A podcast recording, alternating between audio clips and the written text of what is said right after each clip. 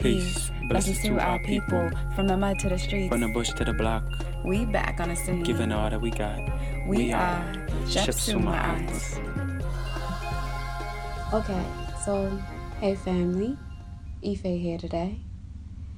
And I'm just reflecting today on relationships and how, you know, most of my childhood, I I watched a lot of TV, I watched a lot of movies, and honestly, I was just raised in this society. And so, my biggest takeaway with relationships, you know, coming into adulthood, was that you get in one and then you live happily ever after. Now, fast forward to me being in a relationship, being in two, you know, like relating ships, you know, like very deep, loving relationships that I've chosen with my husband and with my child. And realizing that it ain't that. It's absolutely not. You get into a relationship and then you're happily ever after. Actually, in a lot of ways, it seems like the opposite. And, you know, I'm watching my friends and my, my nephews and nieces and my parents and my husband's parents, and I'm like, yo, what is this happily ever after crap? It seemed like most people be triggered and processing through and just going through it and prayerfully staying in it, you know, because I do think that if you're going to have children, it's valuable for y'all to stay together. You know, I mean, I'm not trying to shame or blame nobody who didn't, but I think that you should definitely go into a relationship trying to stay together because you know, I mean especially if the person ain't abusing you, if the person the other, the partner is trying to grow with you, I think it's important to grow together so that when you're a grandchild, you know, when you're when you have grandchildren, you know, if you prayerfully get to have that, they don't gotta go all over the place to see you. They can at least, at the very least, go to one house to see both of y'all. But um, I mean, the same thing with the child. I skipped to grandchildren, but the same thing with the child. Like, you know, to be able to just go to the same space to see you. But that's that's a whole nother thing. But I do think that there's value in figuring out how to make these things work if we can. And um, and when I realized that it wasn't about being happily ever after, and it was about this thing I'm about to share with you, that I'm like, oh yeah, that's what it's about. When I realized this, it gave me so much relief because it really put into context the purpose the purpose of the relationships, the purpose of life. Like, why am I relating? I mean, it's the same thing with like having a child and you know, like I'm not just talking about romantic relationships. It's the same thing as having a child and being like, why am I in this? You know, why am I dealing with all of this? And, you know, for the, I mean, even fewer people who abandon their children, it's like, I feel like this, understanding this is really key to, to, to being able to stay in nurturing all of the healthy relationships, all of the relationships that are not actually physically harming you. Those eh, you may want to take some space from. So, anyway, I realized that relationships are not meant to make you happy. As I said, you are meant to make you happy. I am meant to make me happy. Meaning, I'm meant to make me happy from within. Like, I'm not even saying I got to make me happy by, you know, having the external situations that bring me joy. No, it's not that. Because that's still basing your joy on something external. And so, if something gets in the way of that, you're going to be like, oh no, you're blocking my happiness. But this isn't about external joy. We're meant to make ourselves happy from within. Like, the purpose of our life is actually intrinsically motivated joy. Joy that comes from within.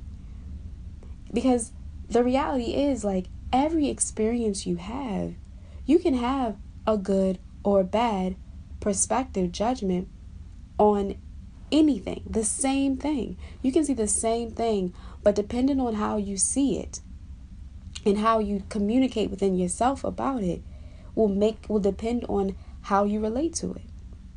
Like I mean, some people could bring up the heaviest, darkest thing. Like, what if you see something real, real bad? Yeah, you can see it, but within yourself, you can say, well, great. Now I know what I'm not going to be involved with. Or now I know, you know, what I want to help to stop from a place of joy within myself because I know that the world can be more beautiful, you know, or whatever. Like, there's a way of approaching things, good or bad, but we can't always control how we think or how we respond to life, but we can control, we can put energy towards how we relate to ourselves and what we nurture within ourselves day in and day out, reflecting on who we are and like the foundation of who we are, like what we're living for. Like yes there's all these external things we can experience but fundamentally it's about how we show up to those experiences and i'm not talking about positive or negative. I'm not talking about good or bad judgments. Sometimes you're really happy with a partner but that doesn't mean that you're going to be happy forever. Oh no i'm sure you won't be. It's actually it's coming back to the whole point. Like i wasn't even really trying to make this about so much intrinsic motivation and you know, like internally based joy. It's more so about relationships because I can guarantee you won't be happy because relationships are actually meant to be something completely the opposite, as I said. Relationships are actually meant to be a reflection of all the ways that you lose your power, your purpose, this purpose of intrinsically motivated joy, all the ways that you give away your power to victimhood. Relationships are actually meant to support your growth in that regard because you have this constant reflection of all the many ways, all these many opportunities that you could be like, yo, I'm blaming you, or I'm shaming you, or I'm doing something, my sense of being is about you. Instead of it being this this thing that I really love from one of my favorite mothers and uh, psychologists, philosophers, whatever, Naomi Aldort, she says, be the master of yourself only. Because that's the truth. If you are in relationship and you're just like chilling and you you see them doing something you don't like, you you see them doing something that that you know brings something within yourself that you you know that you don't want to do or you'd like to not be in that space. You could try to stop their action, probably won't work. You could try to tell them that it's hurting you or it's making you feel sad or mad or whatever. But that's not true. You're making you feel sad or mad by the way by way of the way you're analyzing it. They aren't doing anything. They're just doing them. You but you and then you also have the option of doing what you want. Say somebody's on their phone all the time. Well, you can just not be on your phone. And you can take that person out to places where they won't even want to be on their phone because the experience is so beautiful and you can talk with them about phones and their experience with them and just like a discovery of how they feel in their phone. There's all these different things you can do other than giving away your power of your internal joy and trying to blame them for your your sadness or your loneliness or your whatever. No, that's that's that's what relationships are here to do. They're here to show up and to show you how you don't show up to yourself And really it all comes back to what I'm going to talk about a lot, you know, moving forward and just things I share and whatever. It all comes back to these two ideas I have. One is called other verse. You know, you have universe, right? So I think that the verse is a double edged concept. Verse is the reality, you know, like universe, but verse is also the song, like what we're singing out into the world, what we're, what we're co creating. So when I say other verse, I mean, we're co creating this reality that's based in this delusion of an other, of a separate other, that we need to kind of either be afraid of and avoid or afraid of and try to control. You know, and really the, the fear and avoidance one is based in like a negative judgment, and then the fear and the control one is based in an effort towards a positive judgment. But it's all based in the limiting, um, like aggression to the other. And then there's the other verse, or the other, the an, another way we can approach reality, which is the womb verse, and that's based in our the, the common experience we all have of being contained in a wholeness when we were first created into this life, a wholeness that contains everything we can perceive and that the main purpose of this wholeness is to nourish us and everything that we're a part of. So we can have either one of those verses.